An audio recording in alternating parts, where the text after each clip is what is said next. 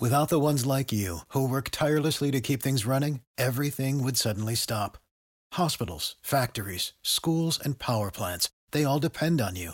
No matter the weather, emergency, or time of day, you're the ones who get it done. At Grainger, we're here for you with professional grade industrial supplies.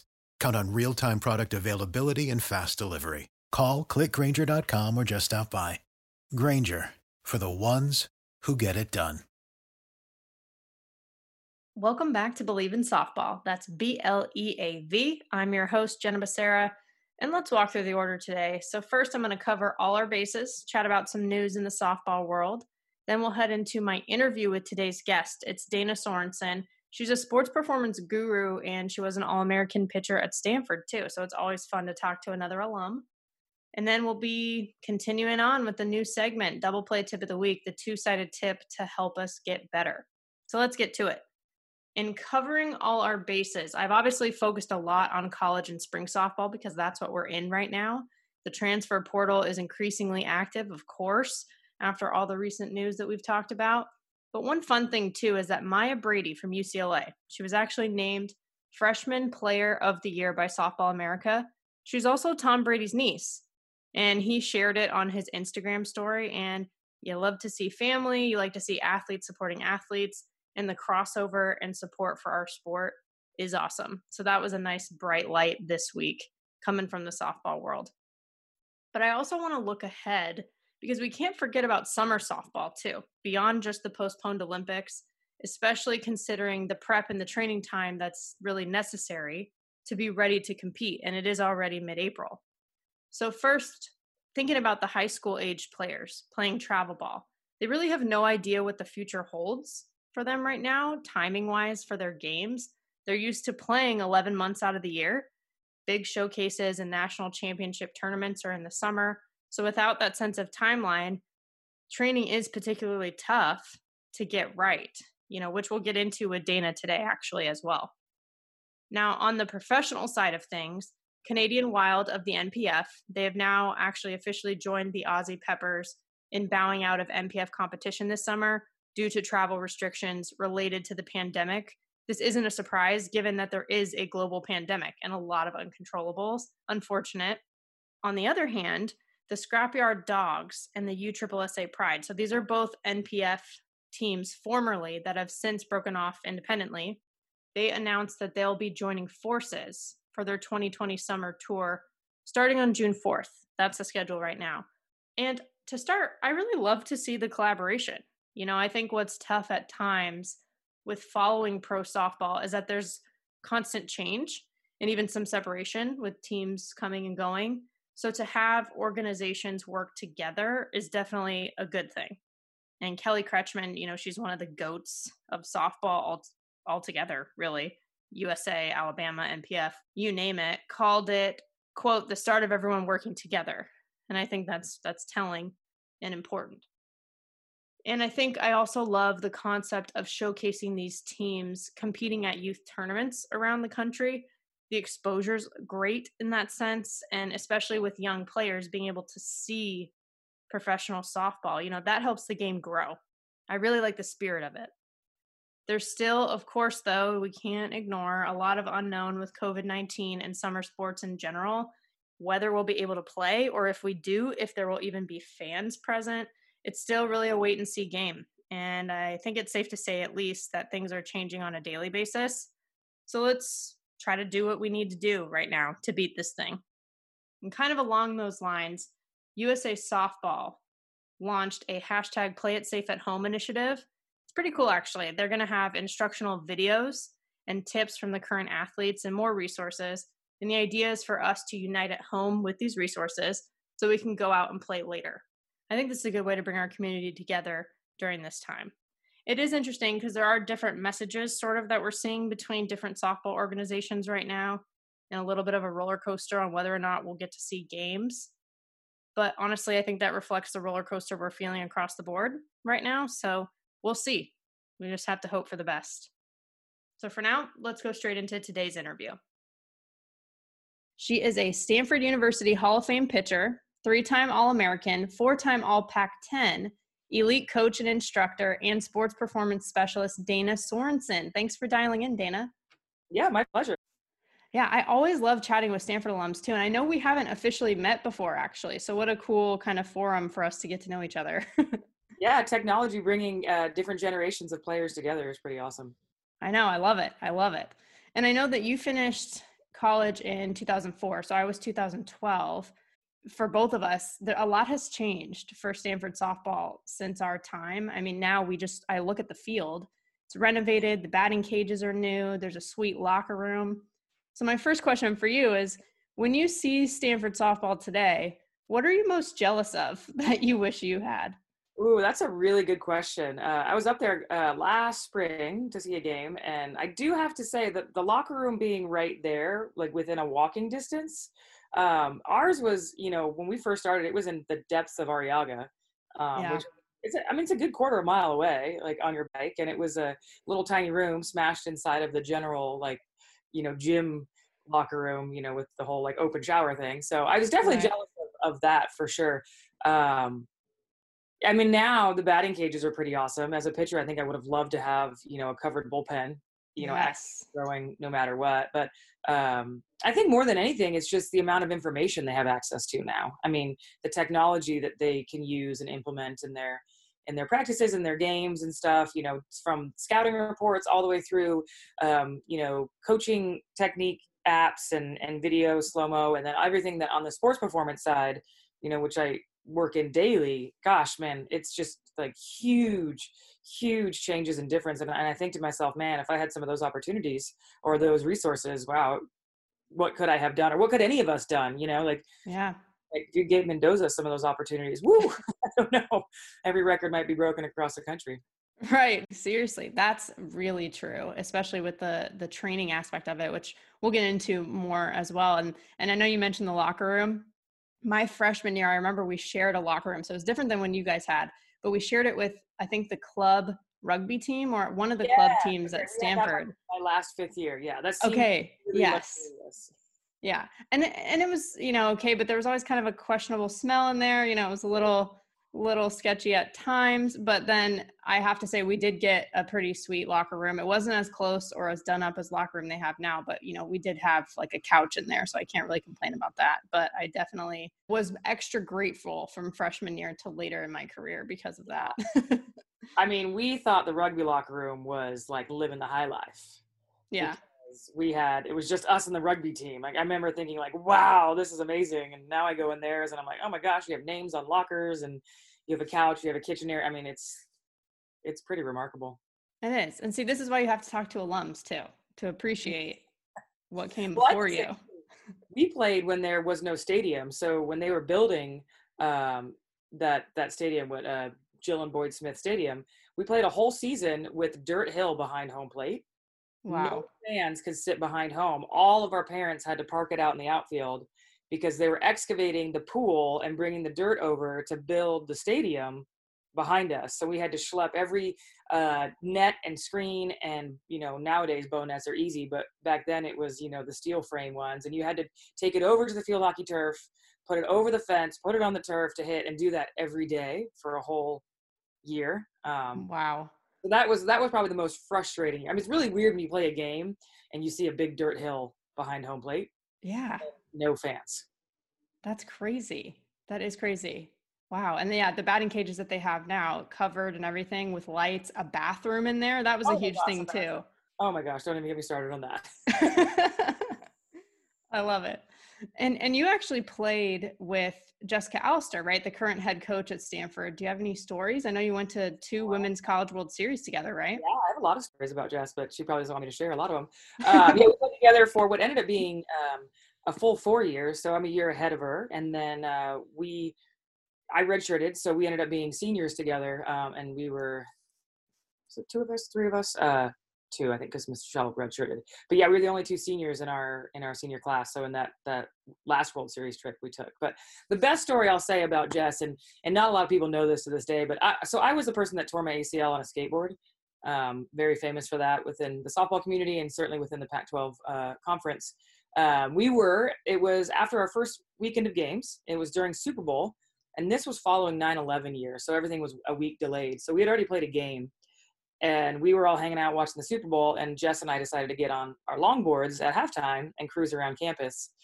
And I had a little mishap, mishap and I kind of exited my skateboard improperly and ended up tearing my ACL.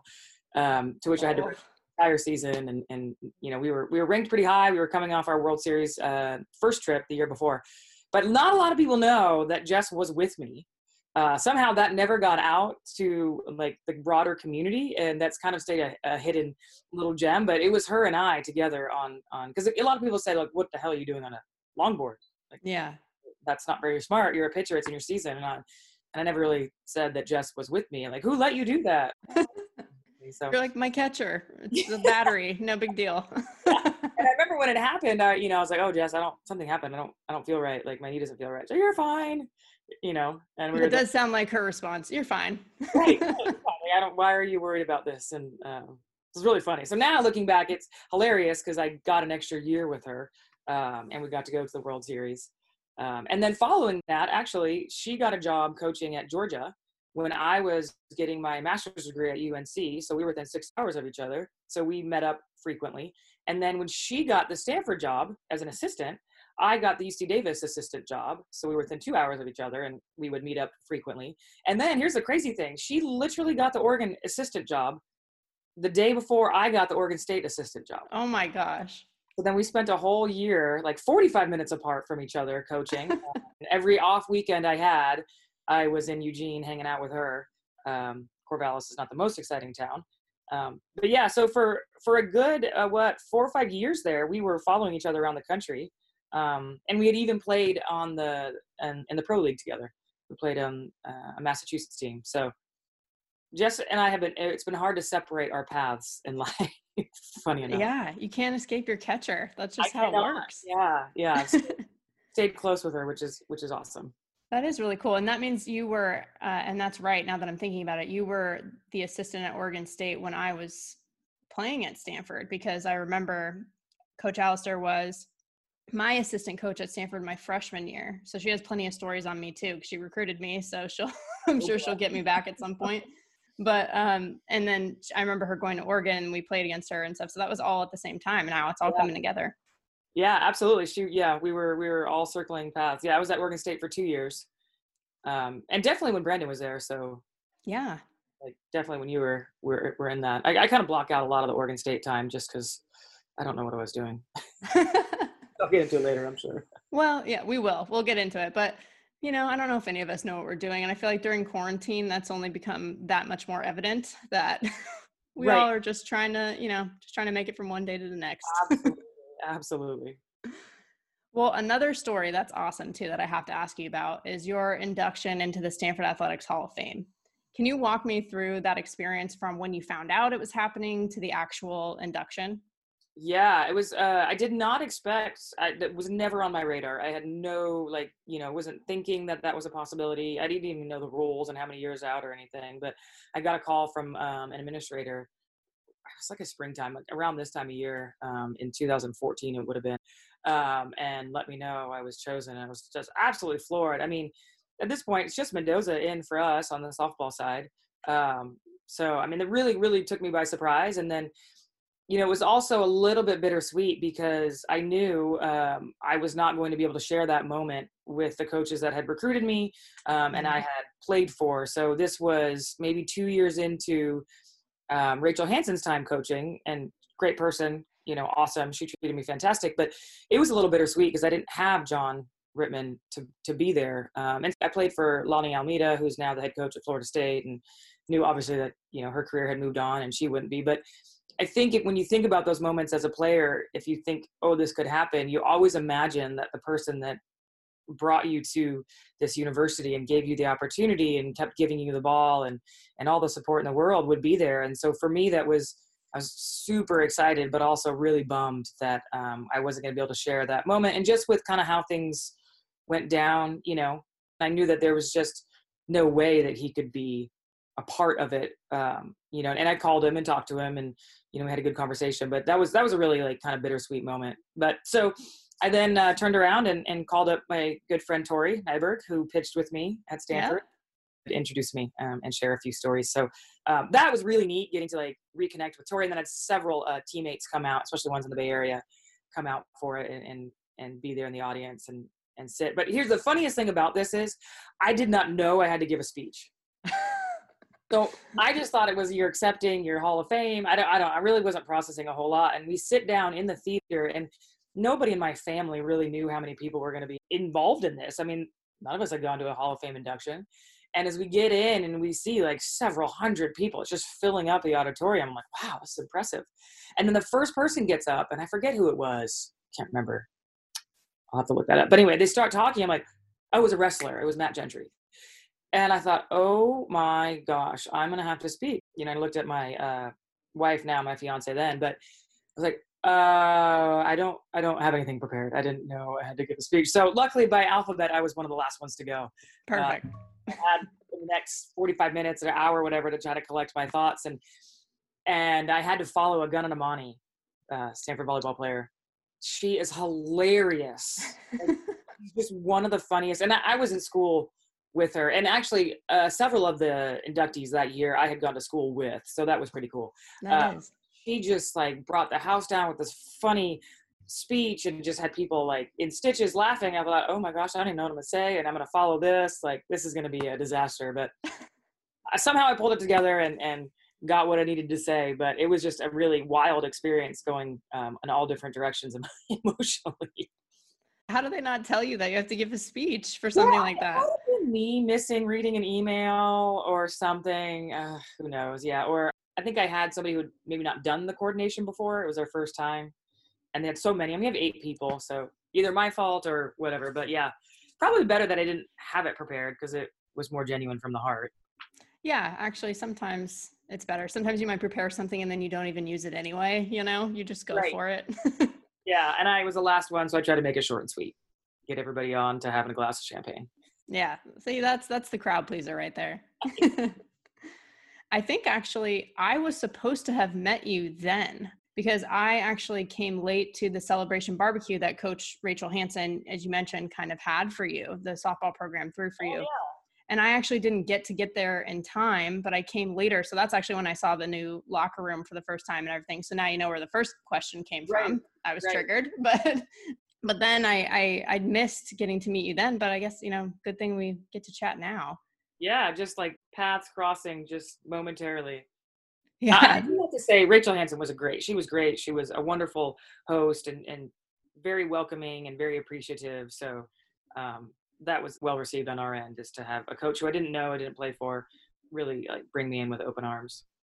Yeah, and I'm glad you got to have the conversation at least too with Coach Rittman because, like you said, it was obviously a huge part of your career, and not only that, but the Stanford program up to that point was all Coach Rittman. You know, right. so I'm glad that you at least got to have that moment in some way, shape, or form. Really cool uh, way for he and I to kind of reconnect. And lives are crazy and busy and going every way, and, and to be able to have that moment on the phone and just appreciate him, you know, I think it was really cool. Yeah, that's great. And I do have to let the listeners know why you were a Hall of Famer, meaning I have to brag on your stats a mm. little bit. So just give me give me a minute to okay. do this. so you actually hold the career record for ERA 1.05, and that's in almost a thousand innings pitched. And I also saw while looking this up that you were not only number one slot, but the number two and number three slot for single season ERA. And your best was 0.64 in 2001 which is unbelievable. Over 1,100 strikeouts in your career, over 100 wins. Like th- this just keeps going on and on and on. And I do have a bone to pick with Stanford because these stats were harder to find than they should have been, but I managed. there, there are few who can accomplish numbers like that, right? But each person has their own style. So, how would you describe your pitching style? Um, I think uh, if you ask some of the people that had the, the, most influence on me, they'd probably say like a bull in a china shop. I, a power pitcher, love strikeouts, love throwing the ball by people. You know, I, I, joke with the kids that I work with now, and I say, you know, you don't have to have a changeup; you just can throw hard and harder. Um, so I was, I was just very like, I remember once I got to Stanford, I, I felt very comfortable in who I was as a pitcher, and and I think the greatest thing about, in general, in the program, especially that I played for, was um, the unbelievable support, like the unwavering support. It didn't matter the failure in a game or a batter or you know whatever, or even tearing my ACL for goodness sake. Um, you know, Coach Rittman and and uh, Coach O or Lonni Alameda at the time and, and Sarah Pickering, they were just like never lost their faith in what they thought I could do or accomplish or what I was capable of. So I remember getting to like a very calm feeling um, on the mound, even as a, as a freshman. And so that really allowed me to kind of develop my own sort of, uh, like I say, a bull in a china shop. If you ask a lot of, I think you talk to a lot of Pac-12 opponents, they'll tell you I was pretty bitchy on the mound and a bit of a, a bit of a hothead and a little bit of a fire streak. But I think that that really well worked well for me. That was my persona, and that was really supported by the staff that I could be who I wanted on the mound and and and not lose that that uniqueness to me. So like I think I mean, hard and harder. I'll throw the ball in on you. You know, if I if I think I have to, or if I think that you deserve a ball hard and in. Um, very different personality on the field than I am in regular life, which was really fun for me um, during college. Was to be a completely different personality in, in my competitiveness um, than off the field. Um, but yeah, definitely, I think bowl in a china shop, throw the ball, chuck it as hard as you can, try to knock Allister on her butt if I can. Uh, never did, but I tried. See, I love that though, because I do think to a certain degree, and like you said, it, it's best to be able to switch that on the field and then off when you're off the field. But to have like a little bit of some sort of mean streak almost, or like a little bit of edge to you, I think is important. You know, during my time, we went to two super regionals and we were one out away both times from going to the World Series, and it didn't happen. And sometimes I think that if we would have had a little more of that mean streak overall, that maybe we could have got there the way that you did twice, right?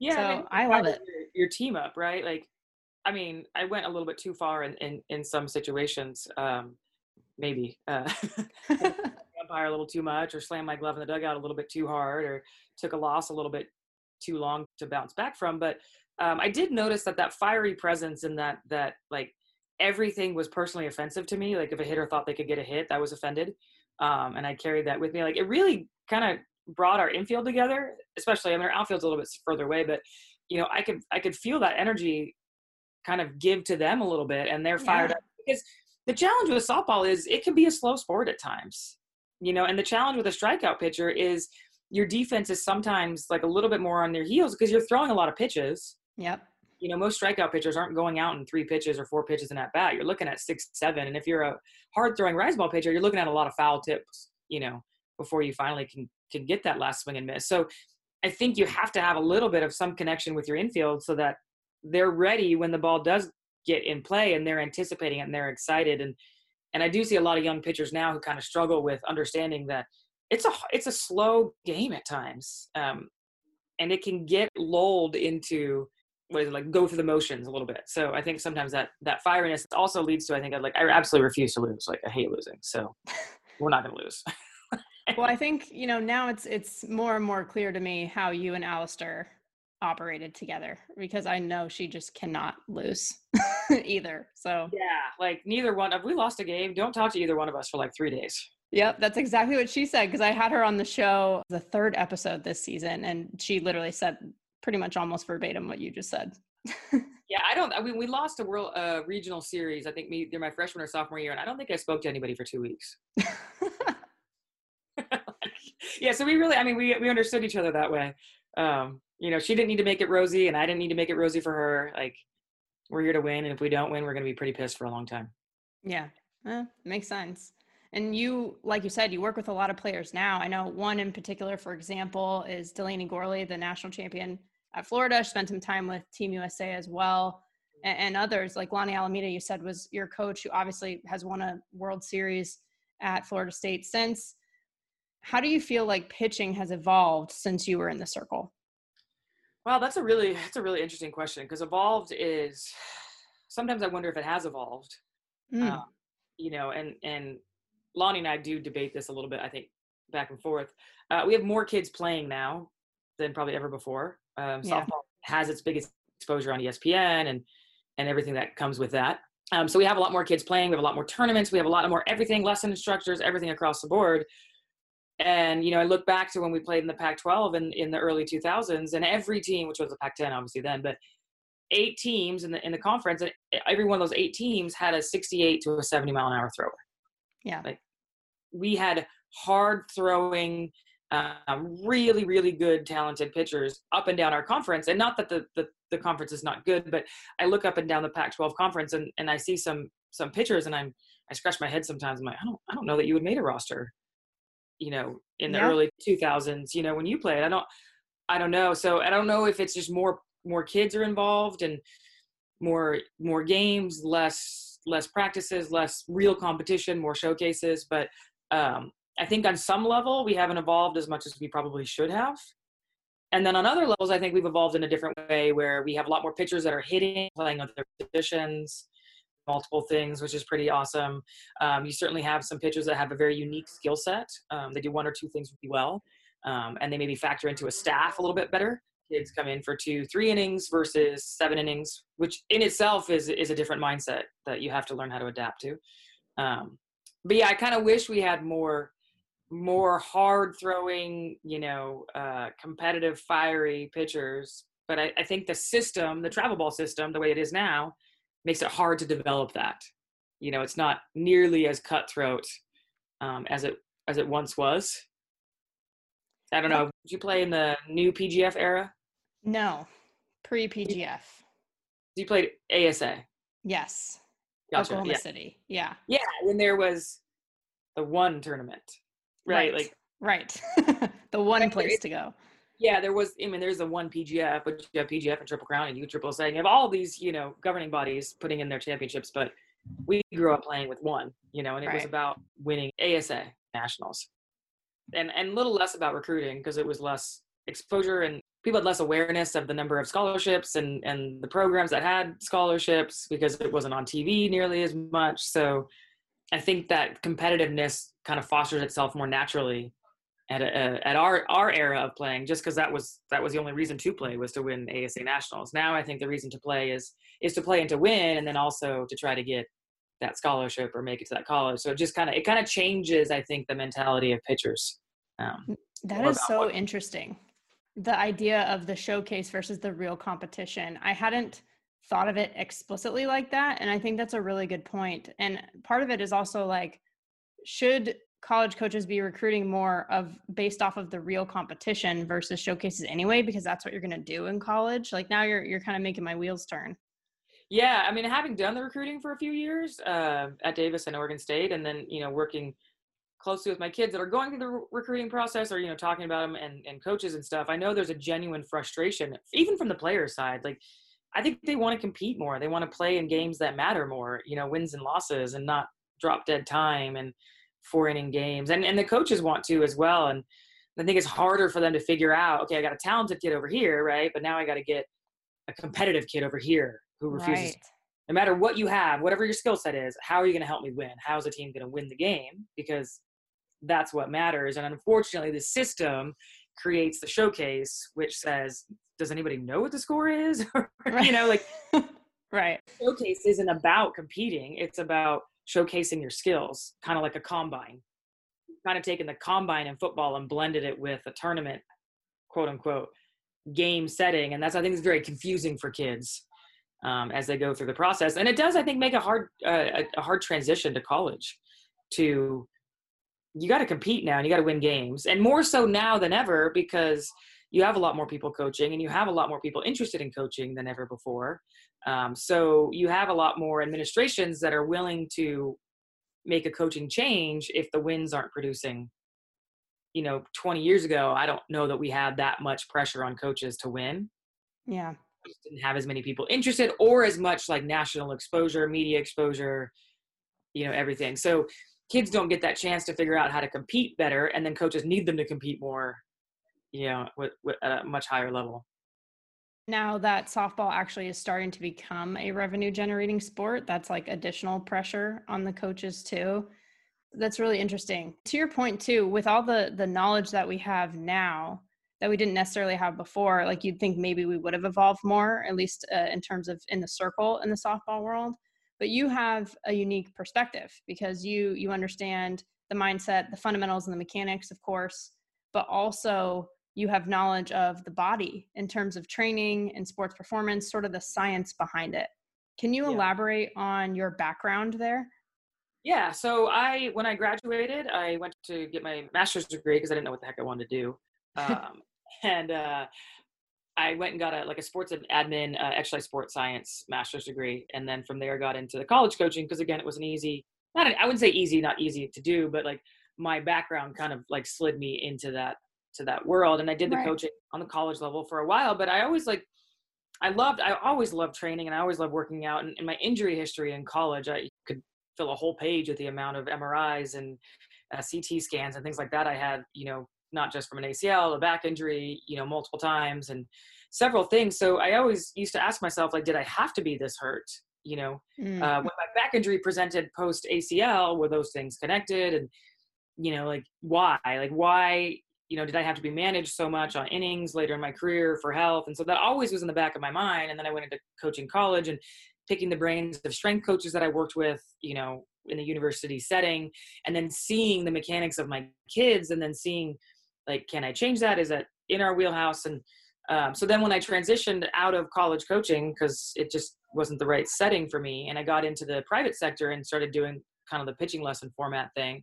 And I, you know, I jokingly tell people now, I'm like, I thought I could change everybody. I was like, oh, well, you just don't know. Let me just like enlighten you and you will be a better pitcher. And through that like five six year process i realized that these kids understood what i was asking they just physically couldn't do it mm. you know mm. their bodies were not physically able uh, to get into the position i needed them to get into to execute a pitch better in terms of speed velocity uh, spin all that good stuff or, or just efficiency and, and safety um, but they were trying their hardest. So as a coach you scratch your head and think okay what am i missing? You know and that's when i started picking the brain of of brandon marcello and and reaching out to some people and thinking okay i know i've been in this box. I've been in this softball box for my whole like adult life. I know that but what am i missing? So then i started going into the training world and getting certifications and started with some kettlebell stuff got into fms stuff got into now i'm into like more uh, we do some functional range conditioning and some breathing pri and some other stuff that you would never think in a million years would tie to pitching. But as you're exposing yourself to this whole other world of, of movement specialists you start connecting dots and be like huh okay so my kid maybe i should look at her ankle dorsiflexion and how much mobility she has. Because that might be influencing why she drags the whole side of her foot and why she can't drive off the rubber in the way that i'm talking about. Or maybe mm-hmm. At her hip hinging pattern i keep talking about loading in the beginning of the motion but i don't even know if you can do a hip hinge you know and what's your hip mobility to be able to access that movement pattern so um, then I started to really like have some aha moments and think, wow, we're really chasing this from the wrong direction. Um, and got with a training company and worked with them for a year. And then my business partner now, John O'Green, and I uh, branched off and started our own performance training company where we specialize mainly in, in softball and baseball. But you know, when you look at rotational sports, it's just an interesting sequence we have to master. And there's so many movements at play and so many things that you could look at that might disrupt that sequence. Um, and you might have a little less efficiency or or even like if you're talking about hitting a ball exit speed you know we think of, of training in terms of the traditional like i go in the weight room and i throw a bunch of weight round and i do my back squats and i right. and i kill it and i do my power cleans. And that's going to make me a better softball player and you go out there and you don't hit the ball any further you don't have better ball exit velocity and now we can measure those things pretty easily. You know or you go on the pitching you know rubber and i haven't increased velocity at all or my rpms haven't changed and so what have i been chasing in the weight room for the last year? And you start talking to college coaches and you say okay so you started your training in september it's june give me the progression of your pitchers mm. have they gotten better? Have they gotten better in the in the ways that you want them to? Did they produce more velocity? Did they like was longevity there? Could they go more innings now? Are they healthier? And a lot of times we're hearing no they're not as a softball player. Um, and that's what we start looking at. So uh, I, I, end up having a lot more questions than answers but um, the answers i get are, are, are pretty fascinating it is fascinating. And actually, you mentioned Dr. Brandon Marcello. He hates when we call him doctor, but I will anyway. But I, a lot of this aligns with what he would tell us because I was lucky enough to have him as the director of sports performance for all four years at Stanford. And so he talked a lot about this approach that you're talking about in terms of looking at movement and also his programs like you were saying you could do all all these different things to get quote unquote stronger or faster but like does it translate to softball his programs were focused on not only being sports specific, but even at times position specific. 100%. Well, you look at positions, right? Like what a shortstop, because you played shortstop, correct? Uh, I did growing up because who didn't if you played in the infield in college, but third base. So, like, what you have to do as a third baseman or a shortstop is very different than what the catcher has to do all game. Right. And what the pitcher has to do all game. And honestly, very different than your center fielder. I mean, you're going to throw a ball to first probably more often than your center fielder is going to throw a ball to home in an average game. So, we all play the same sport, but it's very different in terms of demands, just like football, right? Like, the quarterback is a very different position than the running back versus the wide receiver versus the D back. And their training programs, I think, I think do reflect that. Um, and we're just now starting to look at softball. Like Brandon's one of the the pioneers of that. Like, you know, my catcher needs to have a little bit more hip mobility than my third baseman. Priority for her, um, given the squat. He's right. definitely who inspired me to get on this path for sure. Yeah, I love that. And another thing he talks about too is recovery, which I think factors into all of it. But how do you kind of, as you're working with the kids now, I'm sure there's sort of that preventative mindset, right? Where you do certain aspects of training to avoid the injuries. Like you're saying, if you were able to, like what would you have been able to do? But then also, it's also battling the injuries once they happen. So, how do you kind of put those two together in your approach? So the first thing that we do, um, every athlete that comes in our facility, whether they want to do pitching with me, you know, they're trying to get a better rise ball, or they want to get stronger or faster, they go through a full assessment protocol, and we do that jointly with a physical therapist, and then and then ourselves. So our physical therapist puts them through through a uh, a version of called selective functional movement assessment. So they might come in and say, yeah, I have this nagging you know, on and off shoulder issue. And our PT is going to look at everything from the top of their head all the way down to the bottom of their feet and see if we can find a connection to why something else might be the reason why that shoulder is, is bugging you. Um, but we put every one of them through that. And that's our 10 year olds all the way through our professional MLB guys.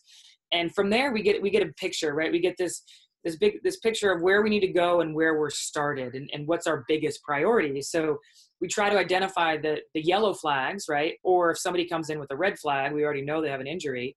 That's going to mold our training approach right from the get go. But if we see a yellow flag, you know, if, if we see a thrower of any kind, overhand or underhand, come in and they don't have adequate shoulder flexion, meaning they can't get their arm overhead in a proper range of motion, that is 100% our number one thing we're going to address. So I don't care how much you can squat right now. I care that you can get your arm overhead in a safe way. So for us, we can kind of get ahead of some injuries. Um, and then when injuries do pop up, because they do, you know, they get, you can't avoid them. Uh, we have that initial assessment to look back to to see maybe if any yellow flags or, or pre-yellow flags we missed. Um, and then we also have the, the skill set of, of our PTs and we funnel them right through there. Um, and we, as trainers ourselves, we don't ever try to take care of the injury. Um, we know our skill set in our lane, and and and I got this from Brandon actually. Like, stay in your lane. You know, my lane is, is mm-hmm. sports performance. My lane is not um, injury management. So we have in-house PTs, and so we immediately shuffle them over there. They give us their feedback. Okay, they should be on the table, or you know, they need some hands-on treatment, or no, it's manageable, but you got to do this, this, and this. So um, we try to get into that 360 degree approach where I'm the skill coach and I do the, the sports performance training, but then we have the the medical side of it in house. And and honestly, in today's generation of athletes, this is really important because, as you said, recovery they don't ever get recovery. They're playing 11 months out of well, not right now, but well. So I always talk to my kids like you start in the fall, like you start your fall, uh, you know, uh, recruiting season September, and you go September, October, November, December rolls around and you're in you're in recruiting camps. You're going to colleges and doing all the college camps. January hits, you're back into tournaments. February, if you're a high school athlete, you're in high school season, all the way through June, and then you're June, you're back into travel ball. Like so, they're playing 11 to 12 months out of the year. So in our training program, we don't have the time off for them to throw, and they're always playing games. In the college setting, you're not playing in the fall.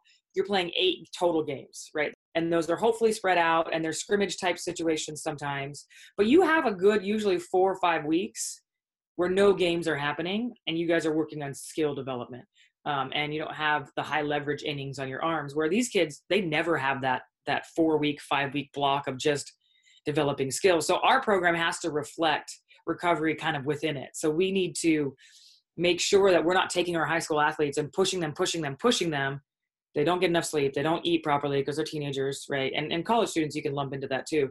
So we can't take them into a training session and say i'm going to push you push you. You're going to i'm going to make you mentally tougher and i'm going to like you're going to be working and sweating and you're going to be on the floor gasping for air at the end of it. Like that's not valuable for us. We have to look at movement patterns and low dose intensities and and we want our athletes to walk out of their training session feeling better than when they walked in and not feeling any side effects of it as they go into the practice that afternoon or the next day or a game. So we're very careful in our implementation of our programming that we're not giving them too much at once, you know, mm-hmm. and it does tend to be more on the movement pattern side than the overloading strength side. And, and we would love to have those six weeks to like, hey, let's crank it out strength wise. But this climate doesn't allow it uh, right now. And, and actually, right now would be great if we could do that, but we can't get into our gyms. exactly. Exactly. So that's actually that's what I wanted to ask you about too. Obviously, right now it's a crazy time with COVID 19 making it really hard for athletes to train. Facilities are shut down, they're not around teammates or other people, there are less resources, etc. So, with that being said, in your view, how can pitchers and players really too be productive with their training during this time? so i've had several conversations with with coaching friends of mine about what do you do you know this is for the college system this is april you guys should be playing you should be playing probably in the pac 12 series right now or an sec series or an acc or whatever conference you're in which means three games over the course of Friday, Saturday, Sunday, and maybe a doubleheader on, on Tuesday. So, um, ideally for the college kids, you stay on that throwing schedule. So, you do the best you can if you have the resources available, like you have a space in your backyard to throw or a park that isn't closed near you, and you're still getting in that throwing because we want to match the calendar year as best we can for those college kids. So, they would pitch through now until like maybe the first week of June, and then they would begin their their break time and their arm resting so they can build it back up for the fall you know not ideal scenario is they don't throw now for april may. Maybe they get access to throwing again in june and now we're going june july and do we really want to take off? We don't have time to take off again to get built back up again for fall so now we're we're back into maybe a full summer of throwing before a full fall of throwing. So if they can figure it out through a bow net through uh, like a dad catching to keep the schedule of their throwing right now and match it to what they would be doing in their season. So, you know, like coaching friends and I, we've talked about like some days need to be game days and they need to be the pace of a game, not go in a bullpen for 30 minutes and go throw 75 pitches, but set it up in like 10 minute intervals, like innings. And within those 10 minute intervals, you have batters. So you have two minute intervals, right? So the pace of the game will slow a pitcher down and staying with that pace. And so that by their 100th pitch, they've had enough recovery within that 100 pitches that the game gives you that their 100th pitch is still a quality pitch that they're executing their velocity and their spin on. Because I think the mistake that pitchers will make is they'll go in the bullpen, they'll crank out 75 in 30 minutes, and that pitch number 60 and on, I mean, it's a big downhill because they were going at three, four pitches a minute. You know, became more of, cardio pitching, and that's a, just a really easy thing to slip into um, and I talked to my high school kids about this as well. Like, what's their high school season? So ideally, we met we match that playing wise, and we keep that schedule. Um, I know that I had spoken with a college coach, and, and she thought maybe that she would have her kids like take a game footage that they had and replay it. Oh. When they throw. So I got my iPad. I'm playing a game like ESPN or or whatever, and those kids are when they throw in the game, they throw in practice and they rest for the amount that the game rested you know, so they're matching that pace on a previous game they pitched, uh, which I thought was a really neat um, idea and the way to kind of keep them engaged. So that's kind of what we've talked through a little bit on the on the pitching side, keeping in mind that whenever you're returning to a season, that you need a four six week buildup. You can't go, and this is what I worry more about my high school kids, yeah. is they would be back on the field in June and July playing in their PGF uh, tournaments or their showcase tournaments and the last thing we want to do is they haven't thrown for six to eight weeks, and now we go into a high leverage, high intensity throwing situation. They gave themselves a week or two to build back up, and now we have, you know, a higher rate of injury. And what injuries really are is just the tissue tolerance is not there for the demand that you're asking, whether it's intensity, duration, uh, volume, whatever it is. Like we haven't built the tissue up to handle that. And when I say tissue, you mean muscles, ligaments, tendons, fascia, all that kind of encapsulates tissue. And this is a big thing they're talking about in Major League Baseball is we know that the rate of Tommy John uh, injuries, uh, UCL tears, are higher in the beginning of spring training than they are in the middle of the season mm. because guys have ramped up properly and they get into spring training and now they're throwing a high intensity and the tissue hasn't gotten a chance to kind of accumulate slowly. So that's my biggest fear with my high school kids is is they don't know when they're going to go. You know, the college kids know they're going to go in September or August, right? They have their date, so we can kind of structure on a case by case basis what they have access to them. You know, so we can kind of manipulate a little bit. The high school kids, I mean, we got Colorado that's still on the books. We've got PGF is still happening. Um, we've got travel ball coaches that are saying that they're playing in May. Wow. There's the unknown, right? Because nobody knows, and there isn't a, a big governing body like the NCAA that's regulating it. Um, so my fear with my high school kids is they're going to do nothing, and then boom, I'm off playing, and they're going to end up kind of injuring themselves. So we're having those conversations with the, the athletes that I have access to. Um, and then on the training side of it as, as well, like uh, Eric Cressey, I don't know if you're familiar with, he has a company called Cressey Sports Performance. Sounds familiar, yeah. Uh, and he's like the I call him like the guru of of, of training baseball players. Probably a hundred Major League Baseball affiliated guys, but he put out some really good content um, recently and was talking about how a season doesn't allow you to move in a variety of ways. So if you think back to when you were in college playing, you know, we're hitting, we're throwing, we're pitching, we're fielding, and it's kind of the same movement patterns repetitively. Like there isn't a ton of variety in the game of softball. Um, so now might be the opportunity, and from that speci- specificity, gosh, that's a tough word. Um, sometimes injury risk increases, right? Because we're just we're hitting the tissue over and over and over and over again with the same pattern. Uh, uh, the, the analogy I use with my kids is like, if you want a good vocabulary and you read the same book over and over again, you're probably not going to score well on the SAT. Like, good point. a lot of books, right, to increase your vocabulary. Well, movement's no different. Like if I need to have a lot of movement um, variety, I need to be able to move in a variety of ways. And then the more ways that I move, the better my brain gets at even moving in, in a specific way. So the season doesn't allow it, right? We're softball, softball, softball, go, go, go. So now might be the time that our kids get to move in different ways. And they're doing these different movement patterns and crawling and rolling and doing kind of more, I guess, the foundational stuff that you did as a kid, maybe you know, like climbing or whatever, and it's exposing their brain neurologically to all these patterns they never accessed before.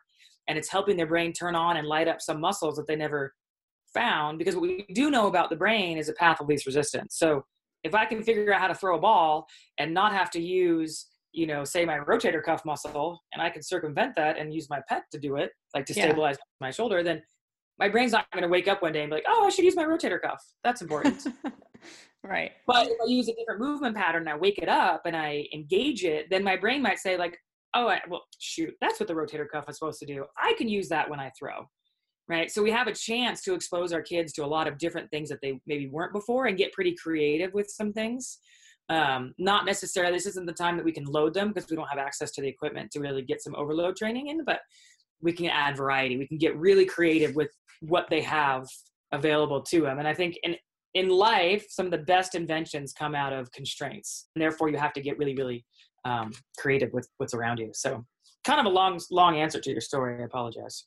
No, but but that seems to be the theme. Like you're saying, is creativity. It's that simulation, like you're saying. Like, why don't we simulate what we would be doing right now, but then also getting creative with how you can capitalize on this time because it's easy for everybody to wallow right now but it's really like the opposite of what should be done if we want to keep pushing ourselves forward uh, and whatever role we play in the softball world and just the game overall like we need to be we need to take advantage of this time in my opinion and so i like all the insight that you're bringing into how we can do that especially in terms of development and training yeah you'd be surprised too you take a, a a really good athlete, a really good softball player, and you put them in a crawl pattern, you ask them to crawl on all fours, they're not always good at it. And and some of those most basic things are very eye opening for an athlete to not be very good at. Yeah. You know, stand your leg and close your eyes. Okay, now nod your head while closing your eyes.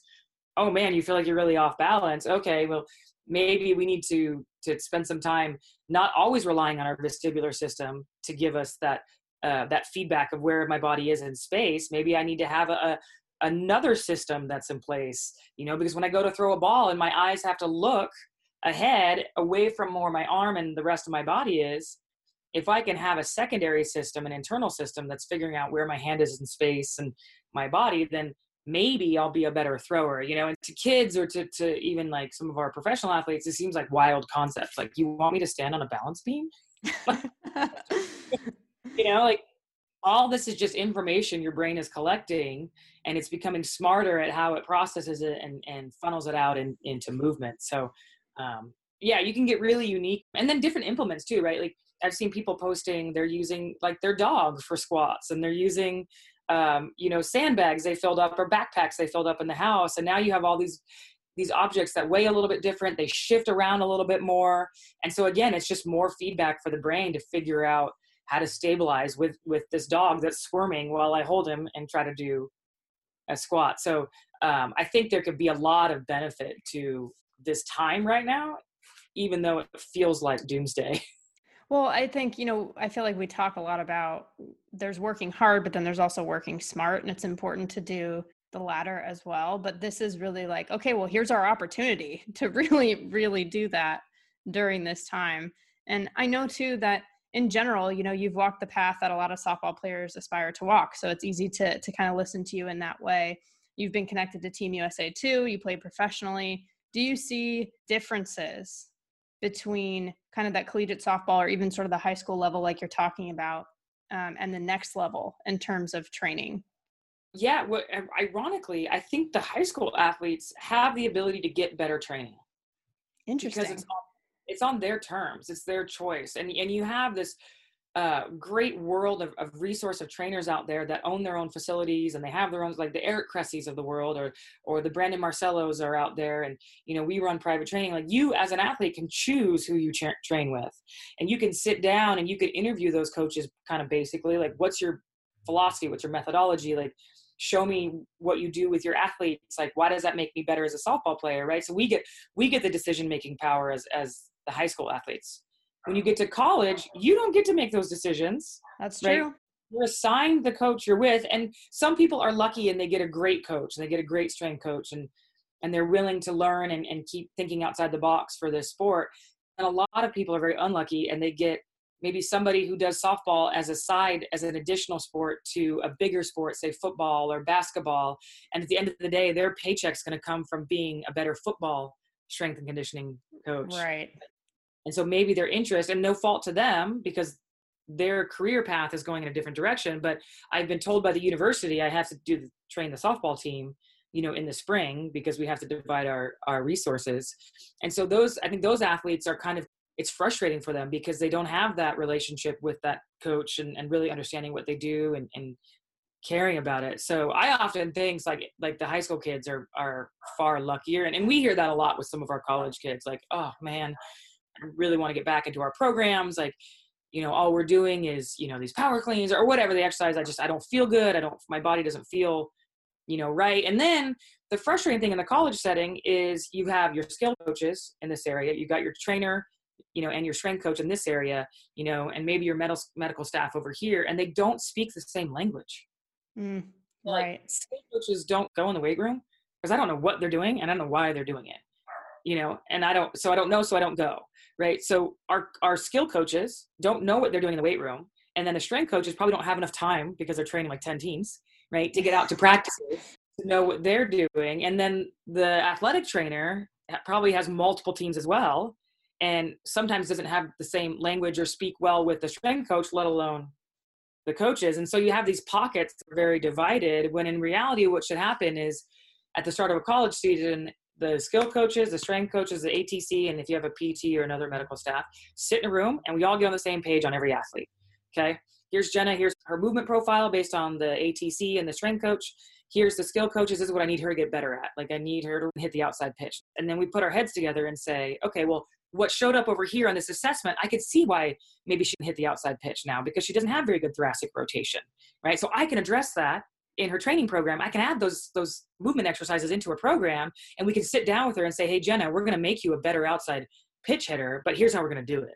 It's right. going to be all hands on deck." But we don't even speak the same language right now. So I think skill coaches are afraid to talk to strength coaches and say, you know, okay, this kid's arm slot is too low on a throw. How can you help me? Because they don't think the strength coach understands. Right, right. Because it's softball specific. So right. right. Right, and if you're if you did you've got a strength coach that's never thrown a ball before, that's always a little bit of an obstacle.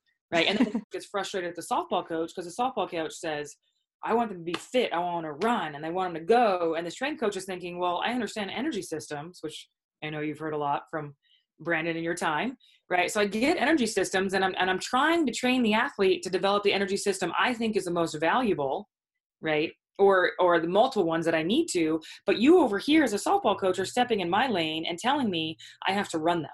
You know, a certain testing or we have to run the mile for whatever it is. And so the skill coaches don't realize what they're doing is cutting off uh, the value of their strength coach and the strength coach isn't sometimes bought in to these these made up mental toughness things that the skill coaches want and so now you have this battle right and the athletes sense it the athletes can tell when a strength coach is frustrated with the coach stepping into their lane and then and vice versa when the skill coaches are frustrated that the strength coach is stepping into their lane. So i think like for the betterment of all and i think this time and i've talked to a lot of college coaches about this right now this time that they have their strength coaches need to be getting like all getting in a room and let's start having these conversations. Let's start flushing this stuff out because we don't have athletes around so we don't have to worry about you know not being a, a united front right now we can go through those like hard conversations and get on the same page and give our athletes the best chance to succeed and not be these three isolated departments. So that's what what we get to do is I get to be the skill coach and the strength coach and then we have our PTs in house. So we're constantly having those conversations and our kids feel it and they have that united front you know with us which is which is why i say like i think the high school kids are at a more more advantageous position it makes sense though because you guys what you're doing uh, with your business is you're working as a team almost to approach each player or each group that you're working with and that's what you have to do and now that you're you're talking about it too I was really lucky to have Brandon as our strength and conditioning coach in the sense that he had a lot of buy-in to softball. He had a lot of experience with Team USA. He understood it. He was invested in it. So getting that part of the quote unquote team of the staff to be bought into the softball stuff was was easy. And we were probably lucky in that way. Like I didn't have any injuries in college. And I can't say like it was just because of Brandon, but I think it was there was definitely a huge contribution from his program that led to that. And it's interesting that and i could see how in any organized team that has an assigned strength and conditioning person assigned trainers physical therapists etc how that could be a challenge and I, am sure you probably saw some of it during your coaching days you know at uc davis oregon state we've talked about it a few times and I, I think you were there when Kirk Walker was there too, right? And, and yeah, he, yeah, I coached for Kirk for two years. Yeah, and he he he's now at UCLA, but and you've also consulted with UCLA softball at at some point, right?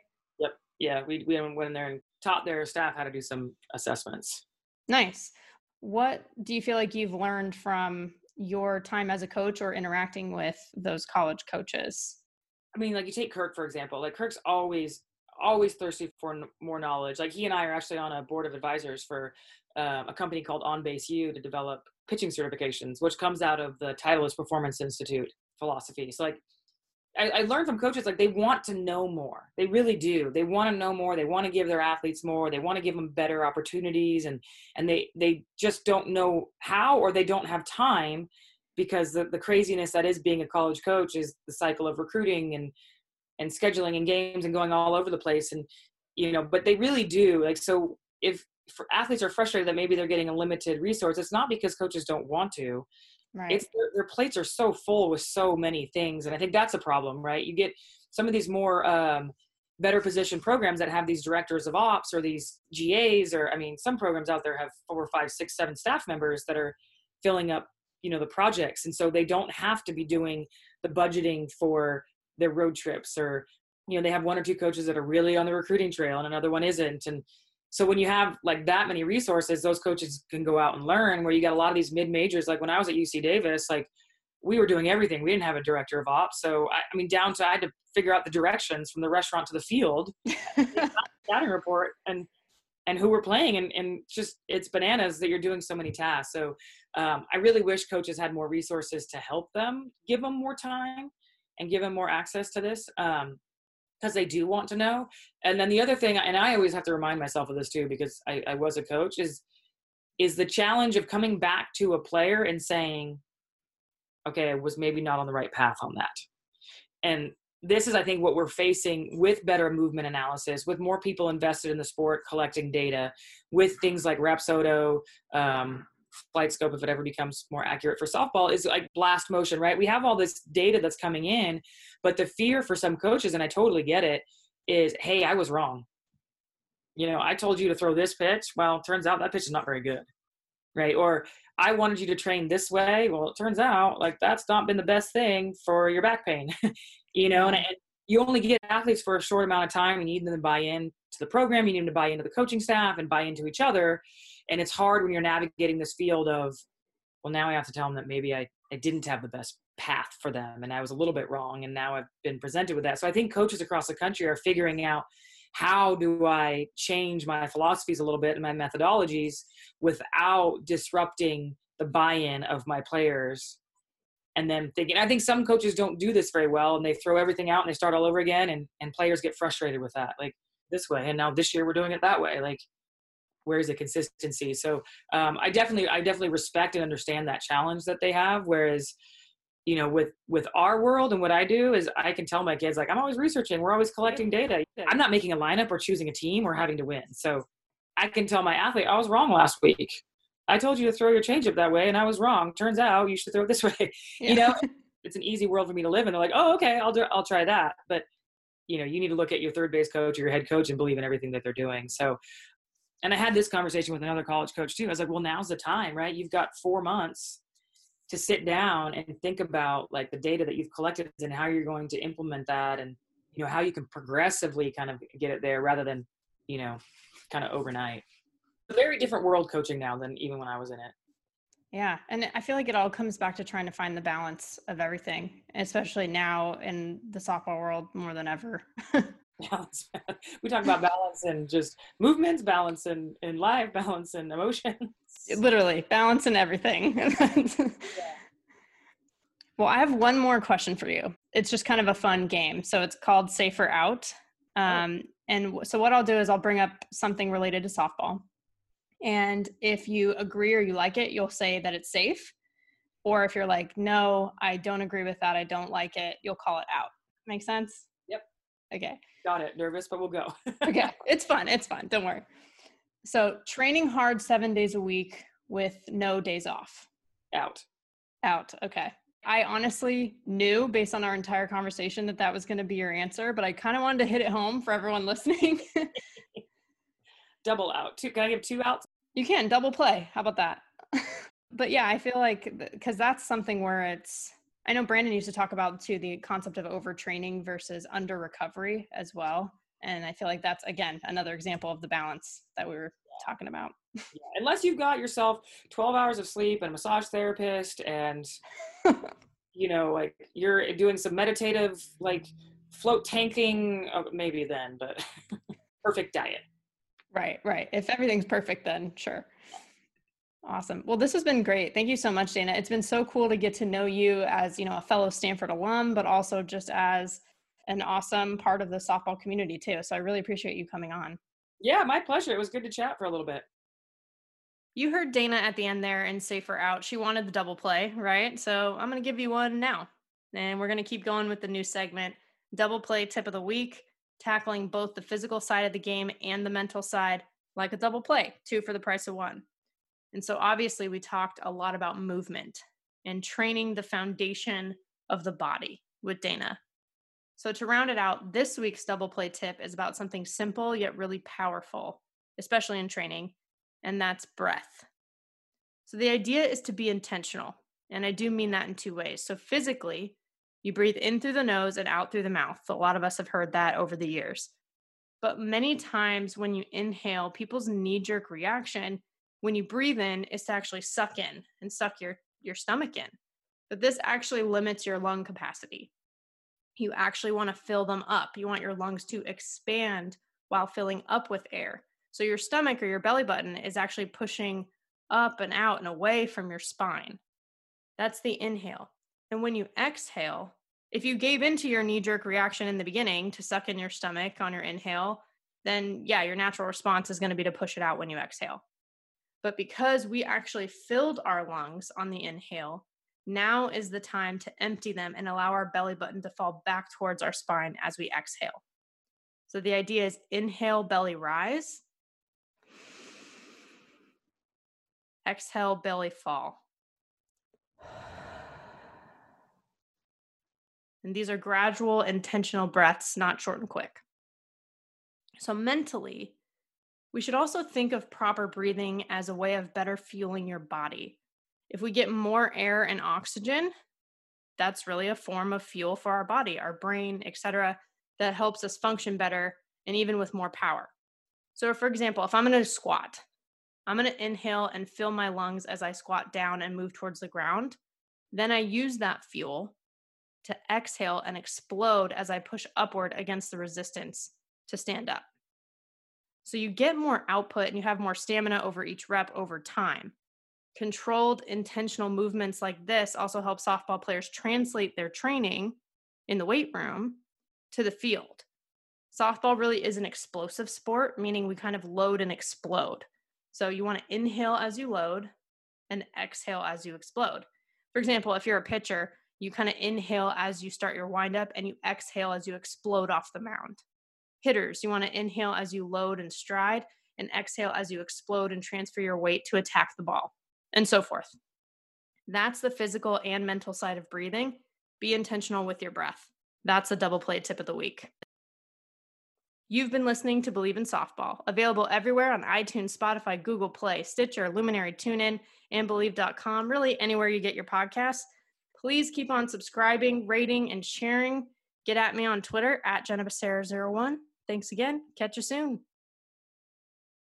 Without the ones like you, who work tirelessly to keep things running, everything would suddenly stop. Hospitals, factories, schools, and power plants, they all depend on you. No matter the weather, emergency, or time of day, you're the ones who get it done. At Grainger, we're here for you with professional grade industrial supplies. Count on real time product availability and fast delivery. Call clickgrainger.com or just stop by. Grainger for the ones who get it done.